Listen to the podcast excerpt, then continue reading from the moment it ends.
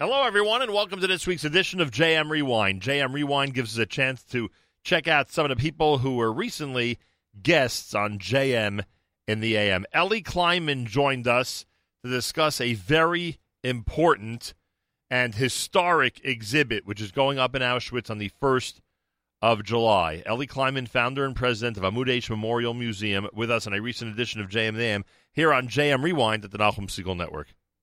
It's been wonderful over the last couple of weeks. I've had a chance to reunite with uh, Ellie Kleinman, who's been an amazing leader in our community for many, many years. So I'm at a couple of different events, including last night, the one we spoke about uh, with Investors Bank and Bikur Cholim.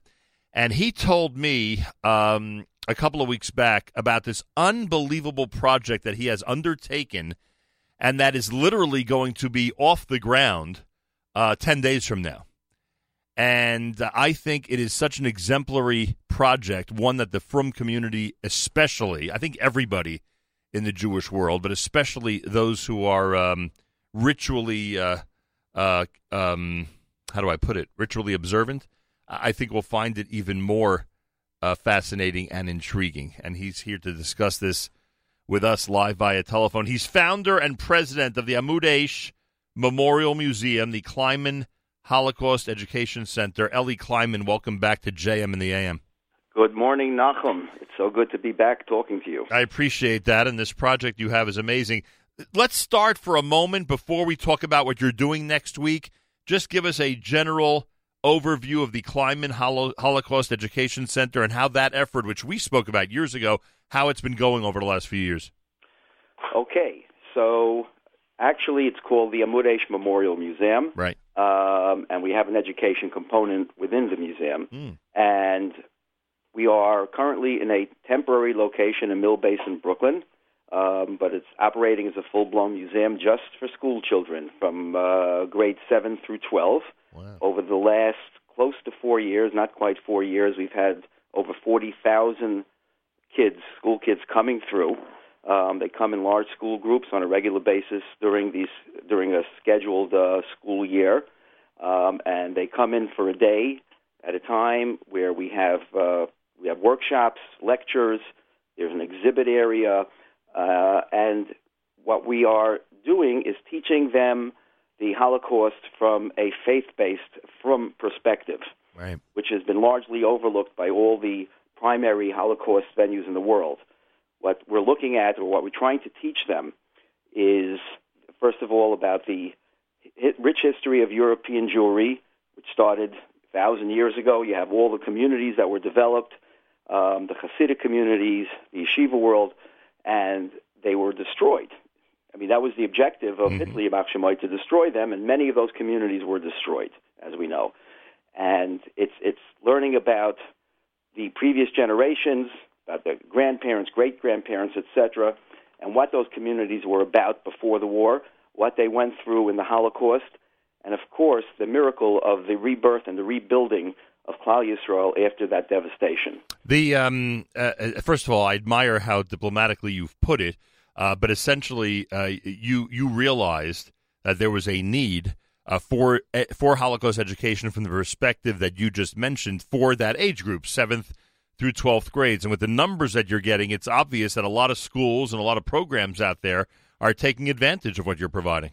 Absolutely. And we do hope uh, one day to establish a permanent location. We're working on something in, in Manhattan. Wow. uh, where it can be a full, large, large-sized, full-scaled uh, museum. But to give you an example of the necessity of, of Holocaust education today, and to know what happened seventy-five years ago, eighty years ago, um, my staff was telling me that they had a school group last year from Muncie. It's just one example, mm-hmm. uh, high school girls. And the standard question that the lecturer gives during the course of the lecture is, how many Jews were, held, were killed in the Holocaust? Right. And a young lady raises her hand and says, three thousand. So that's kind of scary. Right. To know that not that many years ago, and that that this generation was almost destroyed, and that our current uh, generations just are not connected, and they don't know. There's an absolute necessity um, for them to understand what happened, especially in this crazy world that we've got today, this world which is rife with anti-Semitism that is reemerging in a very, very big and dangerous way. Yeah, and it's usually the enemy uh, that's uh, quoting a number three thousand or one even much lower than that. Uh, well, your point is well taken, and you, you know, obviously, this audience uh, certainly agrees with you. It is a, a noble effort and a wonderful one, and I'm so glad it's getting such a good reaction. Ellie Kleinman is with us live via telephone, Ahmoud Eish Memorial Museum. Now, what you told me and what's really happening next week, which you'll describe, is you've wanted to, it seems, I don't want to put words in your mouth, but you'll tell us, uh, you've wanted to take this concept that you just described and bring it to one of the most high-profile World War Two areas in the entire world. Uh, explain what's happening next week in Europe. When you say the word Auschwitz or Auschwitz-Birkenau, the picture that everybody gets, that's the representation of the concentration camps mm-hmm. during the war. Right. That's the iconic symbol of concentration camps. And for the first time in the history of Auschwitz, the Auschwitz Memorial State Museum is allowing an outside organization, which is us, Ahmoud Eish Memorial Museum, to open an exhibit on the grounds of the concentration camp. It's an exterior exhibit um, of eighteen living from Jewish survivors. That um, it's it, the way it was designed, it's like a stainless steel bridge, so to speak.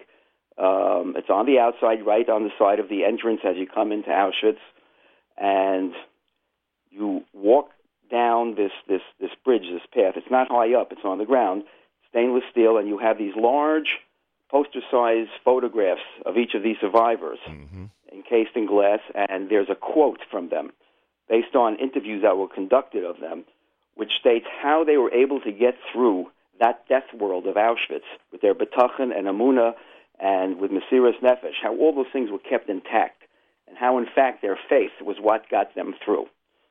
And that's a lesson that we can all learn, that in the most difficult time, in, in the worst condition that a human can endure, that they still remember that HaKadosh Baruch Hu will get them through if they only have that resilience and that drive in them to try. It's an incredible message and such an important one, and one, as you said, has never been emphasized before in such a public forum.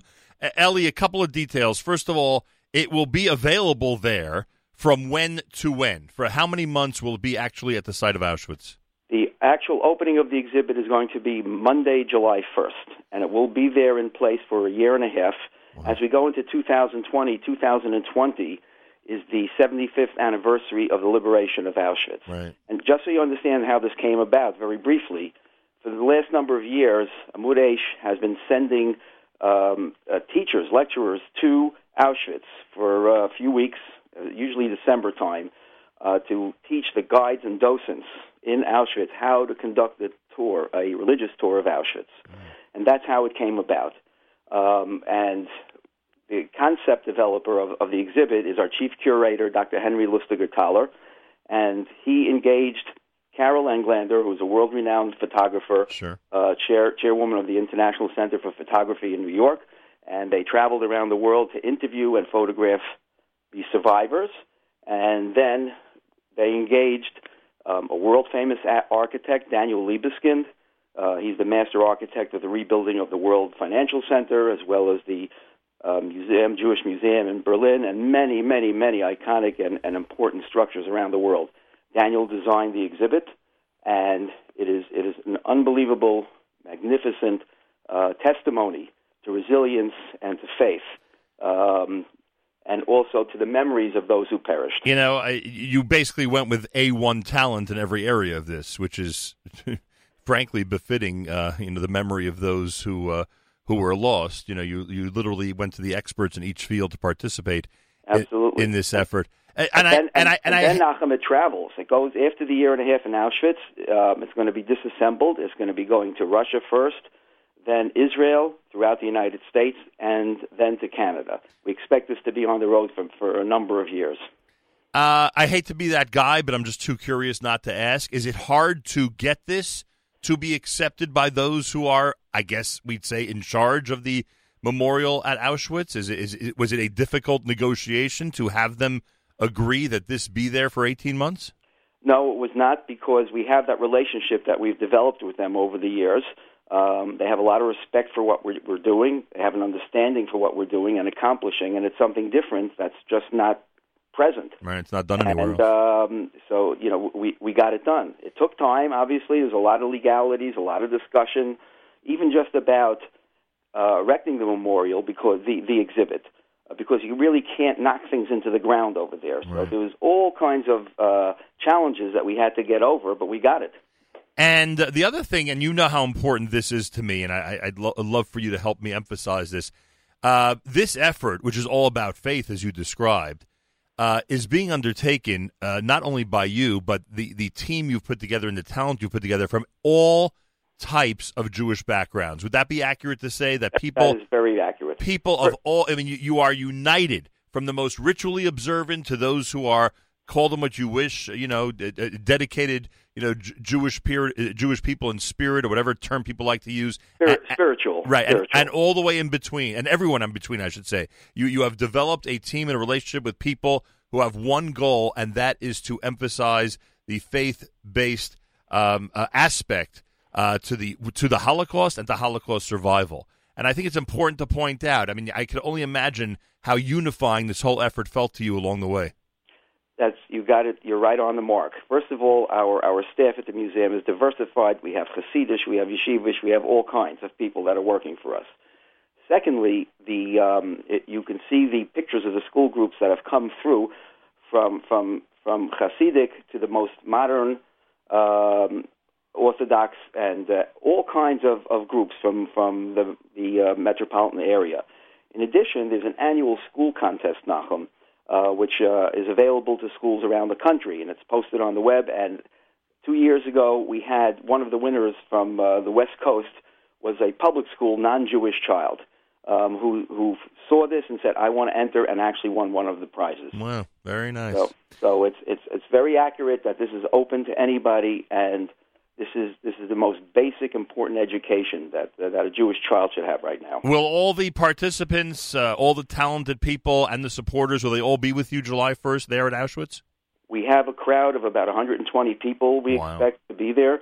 Um, again, all kinds of people that are coming to participate. We're doing an actual trip, which is starting on uh, Thursday, June twenty-seventh. We'll be going through Poland, um, through through Warsaw, Um, going through several cities. We're going to be uh, going to um, uh, Luzhensk. We're going to do a lot of Lublin, a lot of the important stops in Poland over the course of Thursday and Friday. And we're spending Shabbos in Krakow. Mm. Um, and then we have tours of Benjin, which was another uh, important Jewish town in Poland. Uh, that's on Sunday. And then Monday is a special tour in Auschwitz itself for the group and the ceremony at five p.m. Then we return to Krakow for a closing dinner. Everybody will be leaving Tuesday morning. Wow. We expect a nice crowd, an important crowd of people coming from all over. Um, and of course, if you know if anybody's still interested, I can uh, yeah, give sure. basic information. Sure. Um, all you have to do is um, go to amud eish dot org and uh, click on the link for the Poland Trip twenty nineteen, or call the uh, Amud Eish office at seven one eight, seven five nine, seven five nine. six two zero zero, extension one five zero four, and one of our staff will pick up and be happy to give information. Informa- and by the way, folks, you should know that I told Ellie, if not for my uh, schedule on the first of July, this was a trip that I actually considered when, when meeting him and hearing about this, being there uh, with him. This is unique. Uh, just when, you know, the cynics out there might say, oh, another memorial, oh, another, uh, you know, uh, another uh, concept having to do with the Holocaust, this is one Uh, that has really never been done before, and certainly has never been exhibited in the fashion that Ellie has made sure this is going to be exhibited both at Auschwitz and then around the world afterwards. Uh, information about the trip, if you want to join, again, it leaves one week from today, but uh, these days people pick up at the last minute and go on missions right. like this. Uh, it's uh, amud eish dot org. amud eish dot org, there's information about the June twenty nineteen trip, plus you could dial seven one eight, seven five nine, six two zero zero, seven one eight, seven five nine, six two zero zero. sixty-two hundred, extension fifteen oh four, and uh, get information that way as well. Well, Eli, kol hakavod. I, uh, like I said to you when I saw you, I thought this was something uh, noteworthy and something that uh, even, as you said, seventy-five, eighty years later, uh, something important uh, in the uh, in the arena of Holocaust memorial and exhibits that uh, demonstrate what went on uh, during World War Two. So kol hakavod, and I hope that the trip, which uh, you're going to be leaving on a week from today, is a great success and and really a big Kiddush Hashem. I think there's a tremendous element and potential for Kiddush Hashem uh, within this exhibit, and I'm sure you feel that as well. Absolutely. Thank you, Eli, and good luck. Thank you, Nachum. Eli Kleinman is founder and president of the Amud Eish Memorial Museum. As you heard, he leaves a week from today with a very distinguished group of over one hundred people um, for this, um, what will be on Monday, July first, the uh, inaugural, uh, the dedication of the uh, a special exhibit, faith-based exhibit of Holocaust um, memorial and Holocaust survival. Uh, at Auschwitz, and that will, uh, after a year and a half, will uh, actually travel as an exhibit, become a traveling exhibit around the world, all part of the Amud Eish Memorial Museum effort to uh, continue to educate people from a unique and faith-based perspective about the Holocaust. Kol hakavod to Eli Kleinman and his team. That was my conversation with Eli Kleinman, founder and president of Amud Eish Memorial Museum. Up next, Aviva Kempner. Uh, it's her documentary about Mo Berg, which is... Uh, Uh, causing quite a uh, positive stir in the world of cinema. Mo Berg, a, uh, a hero who was not only a Major League Baseball player, but a very proud member of the Jewish community, who was a, an, an extremely effective spy for the United States during World War Two. Aviva Kempner, the uh, documentarian, the producer of the most recent documentary about Mo Berg, my recent guest on J M and the A M, here on J M Rewind at the Nachum Segal Network.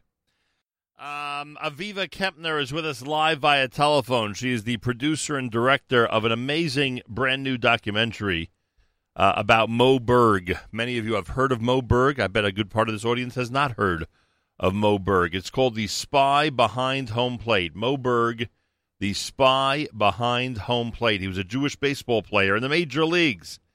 He caught in the majors from the twenties through nineteen thirty-nine during baseball's golden age. At the same time, he worked for the United States Office of Strategic Services, spying in Europe. I have seen the movie. It is amazing. Aviva Kempner, welcome to J M and the A M.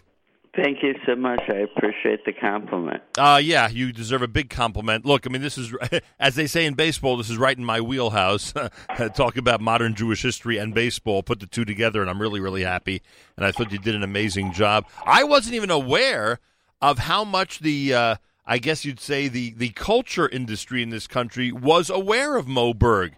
Lots of books, whole bunch of stuff written about him, but yours is the first full-length documentary. Why'd you make the film? Well, I have um, my modus operandi is to make films about underknown Jewish heroes, Jews fighting Nazis and partisans of Vilna. I already made a film on Hank Greenberg, the Jewish Hall of Famer slugger, on Gertrude Berg and the Goldbergs and Julius Rosenwald, the very generous philanthropist. So um, there was a gentleman in Phoenix, William Levine, who offered me the chance to make this film, and I, I grabbed it because as a child of a Holocaust survivor, it's really important for me to do stories about the underknown Jewish heroes, especially those fighting the Nazis. So... Yeah. Um, as we as we love the life of luxury and comfort and peace in this country, we got to thank people like Mo Berg. Yeah, I mean, can you imagine if the Nazis had succeeded in developing a nuclear capability, which is what um, Mo's assignment was, is to figure out exactly if and when the Nazis could um, unleash nuclear power. Right. You know, the- while we were busy. Sec- very secretly developing the Manhattan Project. Right, the U S needed to know to what degree uh, the Nazis were in that uh, in that pursuit, and he he figured it out. He figured out how to find out, and uh, and uh, brought that information or sent that information back to the United States. Is it hard to do research on a figure who did a lot of stuff, frankly, in secrecy? So in the last couple of years, more O S S documents have been declassified. So I had more access to documents, but also some filmmakers, Jerry Feldman and Neil Goldstein. Neil, who's in the film, had thirty years ago done interviews with those who had played with Mo and spied with Mo.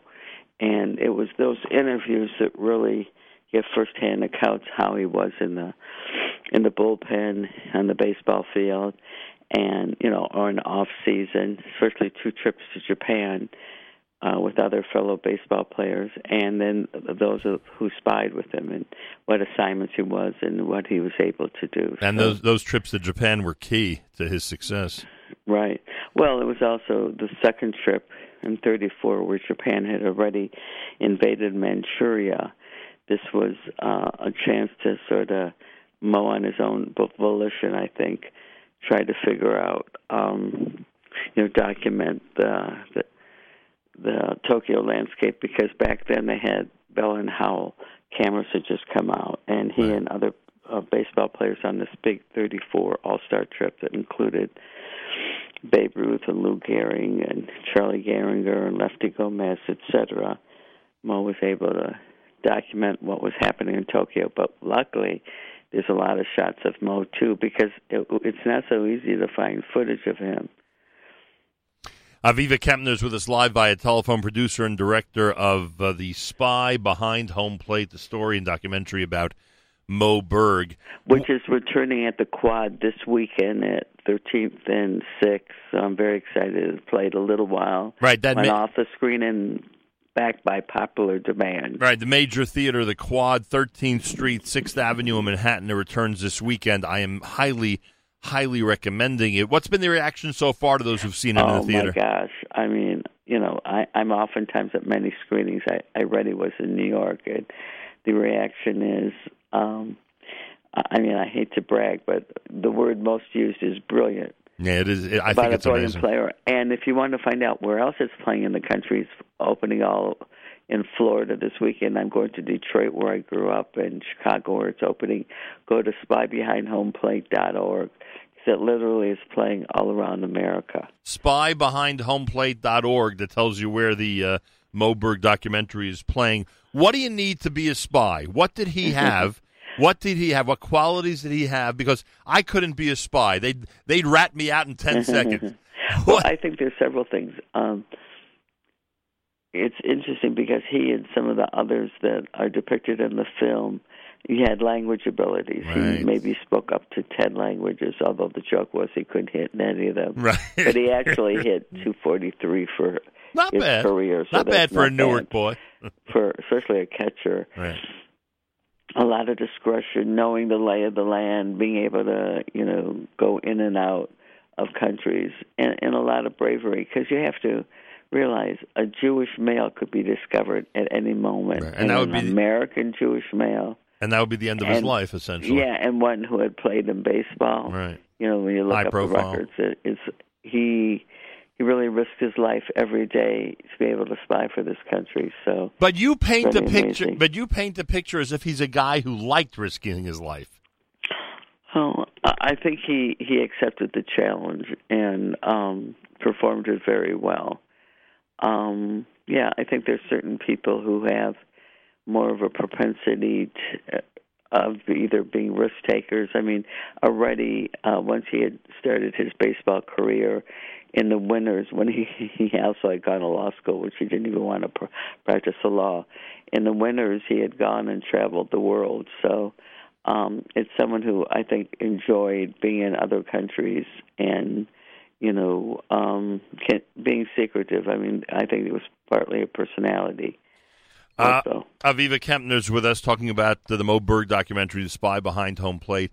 As a ball player, and look, you did the Hank Greenberg story. You know what it's all about when you're a Jew in the major leagues at that time, you know, the anti-Semitism, et cetera. But it seems that Mo Berg, at least the way you paint the picture, it, it was beyond the normal anti-Semitism. It was There was a certain respect, a certain, I don't know, a certain camaraderie. That yeah, he, you know, that it's he, interesting because Hank certainly faced every day from the opposing team and from the stands all these anti-Semitic, politically incorrect catcalling. Mo did not face that right. in his career, although in Princeton there's a story where, you know, can a Jew, uh, first of all, you're labeled a Hebrew back then in the twenties, mid-twenties, when he was playing on the team and also graduating summa cum laude from Princeton. Um, there's this whole thing, can you get into the dining club? Can other Jews get there? So that was the only evidence we found of anti-Semitism, you know, of course, showed it in the film. So what was it about his personality that people like Babe Ruth and others respected him and felt a kinship to him? Did they know yeah. about his dedication to the U S? Was that part of it? Well, one thing is a great story where they're going to Japan by boat, and before they leave, I think it was Seattle, uh, Babe Ruth says to Mo, well, do you speak Japanese? And he said, no. Right. But he had actually been there in thirty-two. By the time they got to Japan, he was greeting people in Japanese. Right. And he says, well, I thought you told me you couldn't speak Japanese. He says, well, that was two weeks ago. Right. And we also have um, Babe Ruth's daughter talk about how she danced with Mo, and he like sort of came on to her. So, so there was, that was a, a lot of fun to also show how charming he was. Right, that's it. The charm, the personality. It's it's funny how... You know, as much as there's basic anti-Semitism and hatred of, of, of people of different groups in general, uh, certain personalities can get beyond that, can get past it because of just the way they are and the and the uh, you know the the, uh, the the type of of of um, you know the type of spirit they exude, and I think he had that. Yeah, no, exactly. You know, and another thing that I think is really important is in North Korea now, or in the Middle East, or in Russia. You know, we're really worried about. Are these countries going to unleash nuclear power? Right. And, you know, who are the spies today? I think just showing what Mo did and how dangerous it was sort of tells you about, you know, what today's worlds were and how important immigrants were in wartime because they know the languages, they know the customs of before. And plus, right now, I think we need some Jewish heroes. We always need Jewish heroes, but... No with question. All this anti-Semitism arising in the world. No question about it. Uh, and unfortunately, some Jewish men getting in trouble, especially in New York. Mm-hmm. It's nice to know. Well, actually, Mo was from New Jersey, but it is a great story. He's a As New- someone says in the film, you couldn't make it up. He's a Newark boy, after all. Right. Uh, the uh, movie, The Spy Behind Home Plate, it's the Mo Berg documentary. Aviva Kempner is the producer and the director. It is in New York this weekend at the Quad on sixth Avenue and thirteenth Street. Plus, you'll find out everywhere in this country where it's playing by going to the website, spy behind home plate dot org. Spy Thank you so much. Spy- yeah. And um, for those of you who are following contemporary baseball, Brad Osmos, who's the manager of the Los Angeles Angels, is in the film talking about Mo, and I chose to interview him because he's uh, a former catcher, went to an Ivy League school himself, Dartmouth, and, of course, he's Jewish. And you have some great interviews beyond him. You have a lot of un- amazing interviews, people who knew him well and people who certainly uh, knew him, uh, you know, the baseball writers and others that you spoke to. It's, it's a great film. I loved it. Uh, spy behind home plate dot org, spy behind home plate dot org. Aviva, continued good luck with this. Hope Thank can- you so much, Hope- and see you at the movies. See you at the movies is right. Hope it continues to go really, really well. Check it out, everybody. The Mo Berg documentary, spy behind home plate dot org. It's playing in New York this weekend. A bunch of places. Aviva mentioned uh, Florida, Detroit, and it's all around the country. Check it out on the website and enjoy. That was my conversation with Aviva Kempner, producer of the documentary about the historic figure Mo Berg. Up next, Rabbi Avi Fishoff.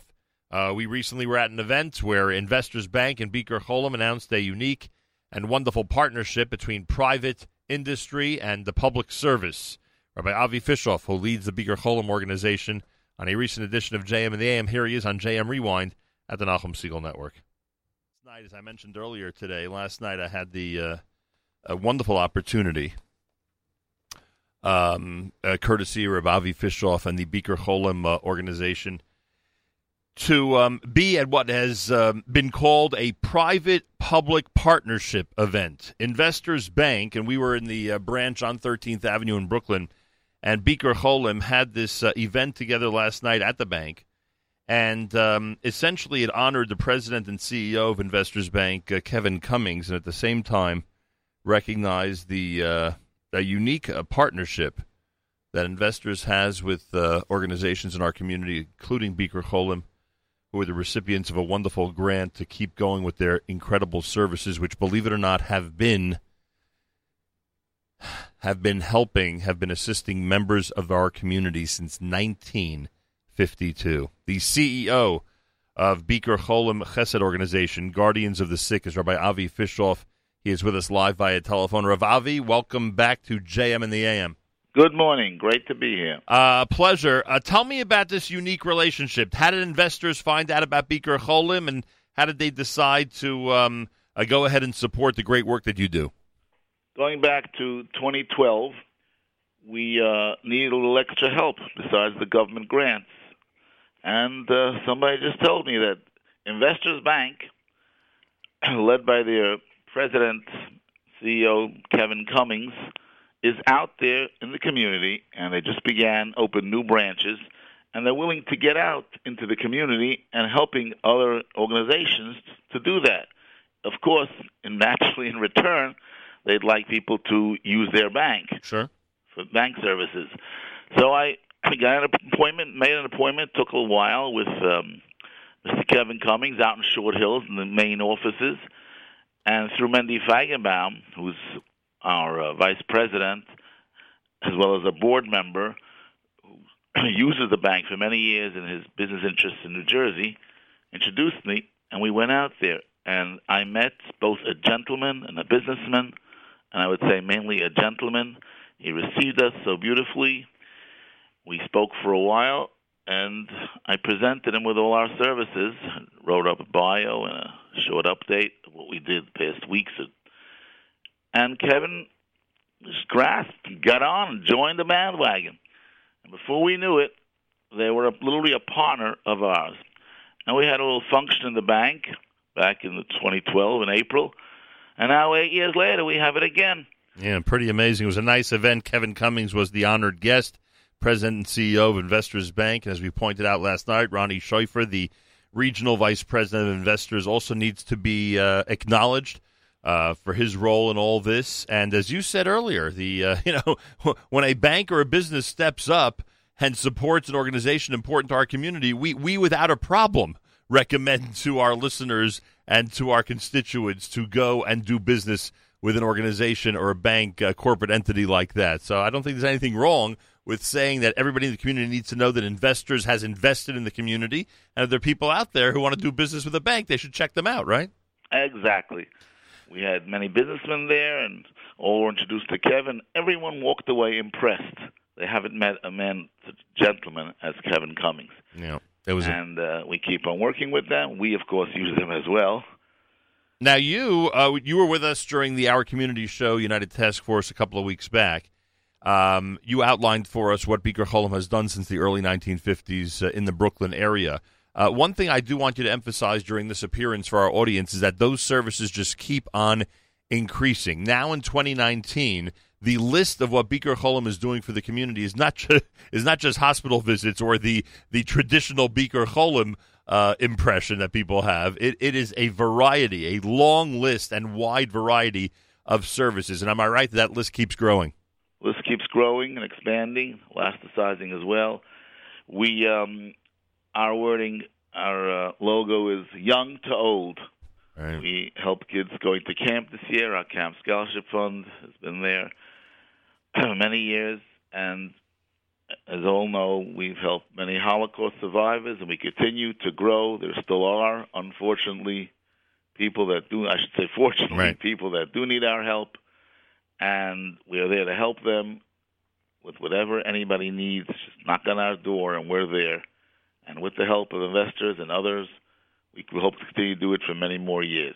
Amen. Investors Bank, we salute you. Kevin Cummings, their president and C E O, was honored by Bikur Cholim last night at this unique private-public partnership event.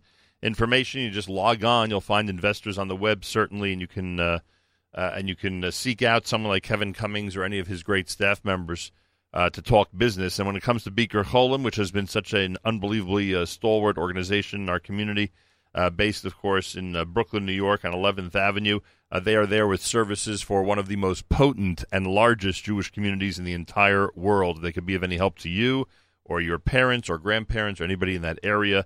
You could dial seven one eight, four three eight, two zero two zero, seven one eight, four three eight, two zero two zero. Rabbi Avi Fishoff, we thank you for including us, and uh, continue your amazing work on behalf of the Jewish people. Thank you. Have a great day. That was my conversation with Rabbi Avi Fishoff. Up next, David Wiseman. Uh, follow Team Israel is a great page on Facebook. David's a co-founder.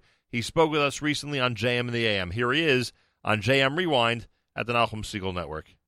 Uh, David Weissman is with us live via telephone. Uh, David Weissman has created or co-founded a um, a page on Facebook that, frankly, it's another one of those things that I wish I co-founded. it's a, it's a, uh, It's a um, Facebook page that's called Follow Team Israel. Follow Team Israel, and it is not dedicated to one sport. It is not dedicated to one athlete. It is dedicated to one cause. David Weissman, welcome to J M in the A M. Thank you very much. I bet more to be here. I bet more than just I have said to you they wish they co-founded this page. Yeah, I mean, you know, so many people love sport and, and love Israel, and, and that's sort of what was the reason for creating it, our, our passions for both of them. You know, I mean, on this show for years, we anything having to do with Judaism and sports or Ju- or Israel and sports, uh, as the two uh, former or the two latter intersect, uh, we've always featured it. And we take great pride in Olympic athletes and team sports, and when you know, and when any Israel or Jewish uh, uh, team does well, you've really, you've really incorporated all of that uh, into one place, uh, into the Follow Team Israel page. Now, I don't want to speak for you. Um, I don't know if my description just now is sufficient. How would you describe what people can find on the Follow Team Israel Facebook page? So basically, you know, we, we scour the internet and uh, everything that's out there for all the news that's concerning about Israel and Jews and sport. And as you can imagine, there's a lot that happens out there. So, you know, I'm not even scratching the surface of it. But basically, you know, there's incredible stuff happening all the time. And, and the craziest thing is that people don't really necessarily even knowing about it. You know, just this weekend, Is a, a team of forty Israeli athletes have headed off to Minsk to compete in the European Championships. That's a multi-regional sport. Um, in a couple of weeks, we've got Israeli softball and baseball teams trying to qualify for the Olympics. Wow. An incredible story, as Israel hasn't had a, uh, a team in a in a ball sport at the Olympics in forty years. Wow. Plus, all the individual athletes out there. And the thing that's most important for us is that our athletes that are representing us sacrifice so much for us, and, and often, you know, they're not being paid well because they're not professional athletes in big-time sports. And so it's important for us to let them know what the fans think about them and connecting them with their fans so that they really feel like everything they're doing, you know, is, is truly appreciated. Yeah, it's really cool. It's really cool. Your most recent posts include a happy birthday to Team Israel's Coach of the Year, Oren Smadja, post about uh, Robert Kraft and the Genesis Prize, a post about the uh, uh, Israeli fencers, a post about the Minsk twenty nineteen European Games, which opened Friday in Minsk.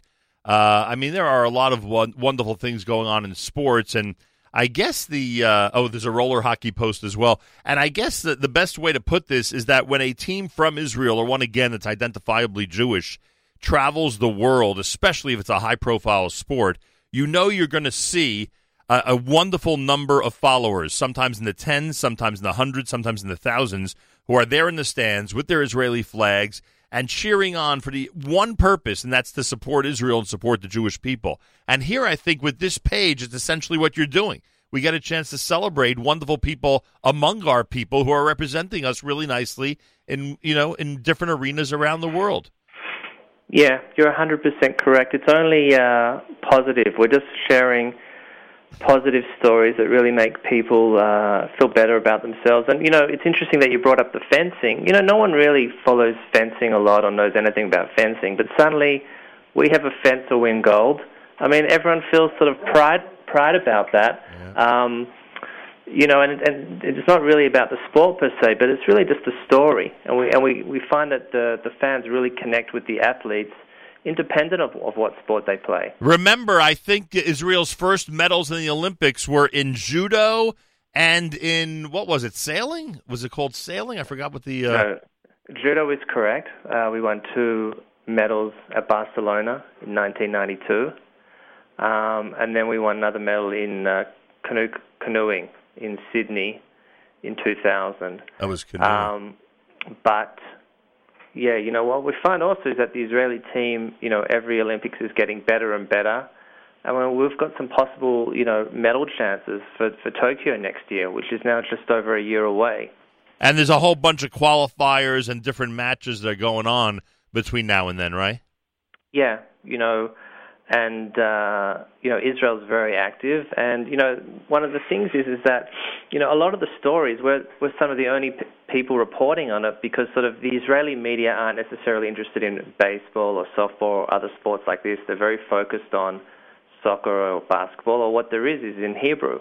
So we're really, you know, sharing a lot of these stories to the world, and it's an incredible privilege that we um, don't take lightly. David Weissman's with us. He's a co-founder of Follow Team Israel. I recommend to all of our listeners, when you go to Facebook, search Follow Team Israel and like the page. Simple as that. Follow Team Israel and like the page. And by the way, uh, here it is. I, I totally messed up by saying sailing. In two thousand four, Gal Friedman became Israel's first gold medalist in men's windsurfing. That's yeah. what it was. Men's was- windsurfing. Yeah, and that was, you know, and there was an unbelievable amount of pride over that event, and it didn't, you didn't have to be a windsurfing fan That's to, true. to be a part of it. And uh, what we're finding is that also now more and more Israel is hosting big, big sporting events. The European Lacrosse Championship for women is coming up here shortly. Israel's also hosting the under twenty European Basketball Tournament. Um, an event they won last year. So it also gives people the chance to come watch sport here and see these incredible athletes, which sort of comes off the back of last year's Giro d'Italia, the Eurovision. Um, so Israel's really getting more and more into sport, and it's, a, it's an incredible thing to see. Very cool. All things amazing. All right, David, I thank you, and the best regards to everybody at Follow Team Israel. Everyone out there, when you go to Facebook, simply like the page. That's called Follow Team Israel. Are you guys on Twitter as well? Am I right about that or not? We we are uh, a little bit, and, and Instagram as well, but really our home is is Facebook. We have fifteen thousand followers that we've sort of been building up to. Nice. And would would like to have many more, and it's not just Jewish people, it's people all over the world who love Israel. They just, they just, like I said, makes them feel better every day to sort of see what we've got to post. Even if you know nothing about judo and windsurfing, feel free to follow Team Israel by liking Follow Team Israel. David, Tadara Bob. Thank you very much. A pleasure. That was my conversation with David Weissman of Follow Team Israel, a great page with tens of thousands of followers on Facebook. That does it for this week's edition of J M Rewind. Stay tuned. Plenty more great programming coming up right here on N S N, the Nahum Segal Network.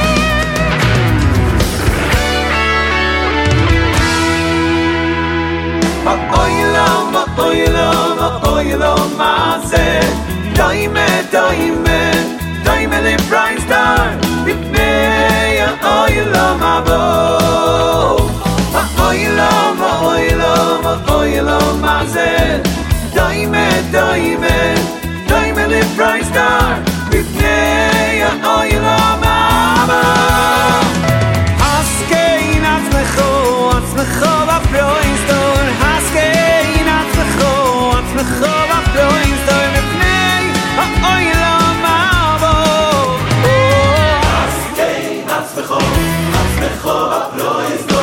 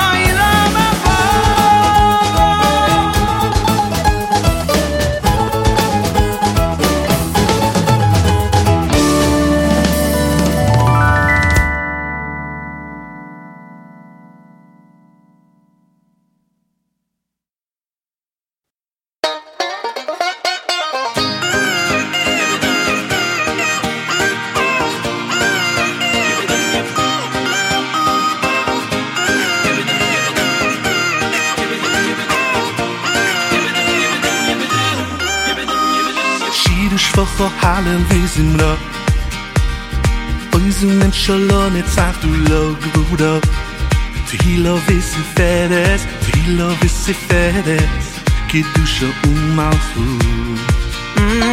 Shiruch vachal al vizimro Oyzun en shalone taftu log buda Tehila vesiferes Tehila vesiferes Kedusha umalchu Noe Hashem Elokeinu ve'Elokei Aviseinu Lechon Noe Hashem Elokeinu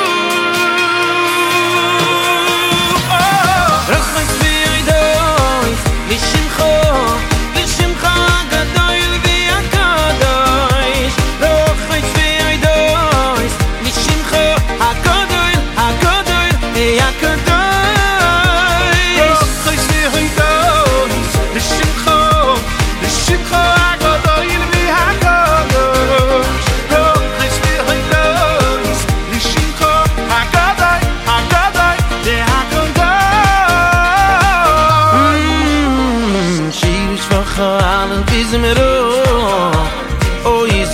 Shalom et zachu lo buro Tilo v'siferes, tilo v'siferes Kidil shomam chom Yo, shiru shtocha alel v'zimero Oizum im shalom et zachu lo buro Tilo v'siferes, tilo v'siferes Kidil shomam chom Ilecha noe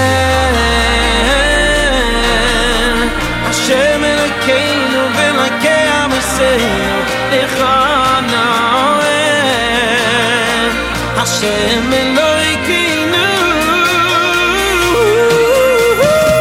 Rachmai Tzvi'idoi V'Shimcho V'Shimcho HaGadol V'Hakadosh Rachmai Tzvi'idoi V'Shimcho HaGadol HaGadol V'Hakadosh Rachmai Tzvi'idoi V'Shimcho V'Shimcho HaGadol V'Hakadosh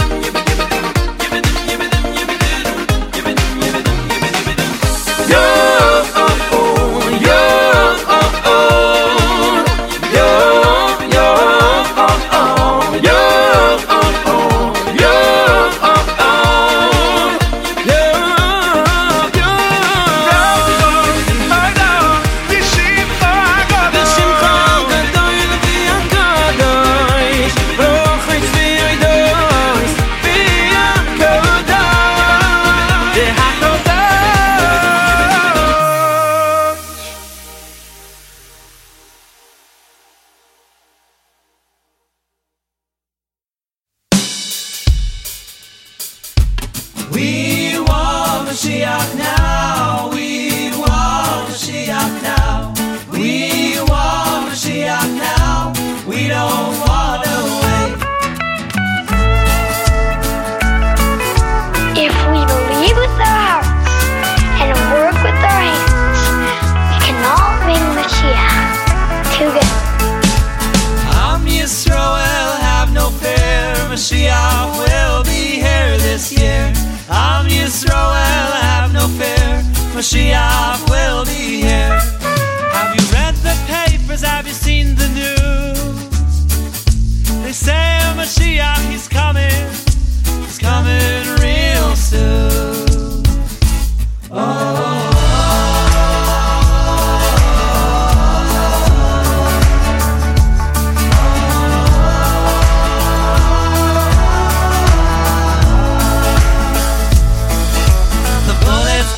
It lies on the shelf. The cannons are closed, they keep to themselves.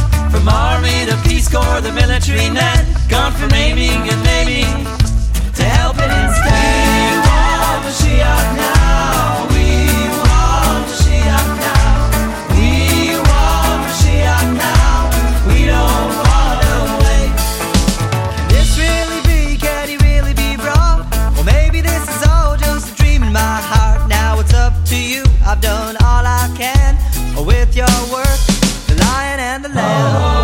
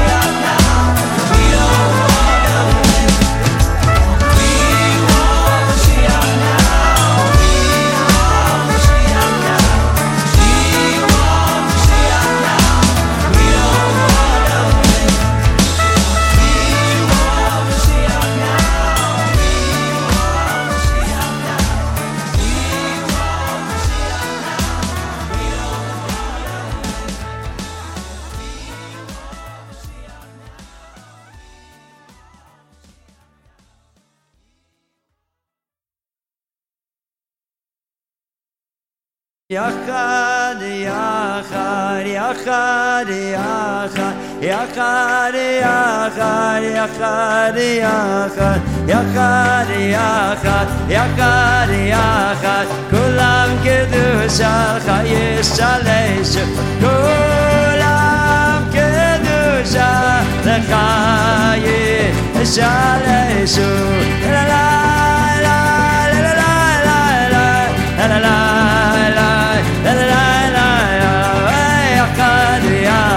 Yachad, yachad, yachad, yachad, yachad, yachad, yachad, yachad, yachad, yachad, yachad, yachad, yachad, yachad.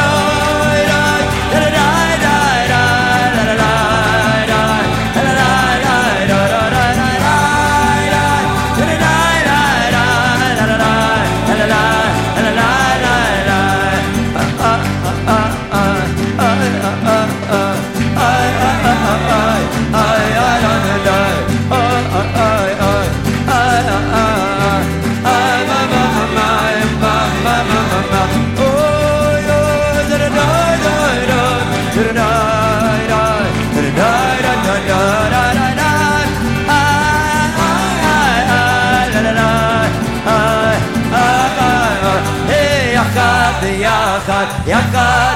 yachad, yachad, yachad, yachad, yachad, yachad, yachad, yachad, yachad, yachad, yachad, yachad, yachad.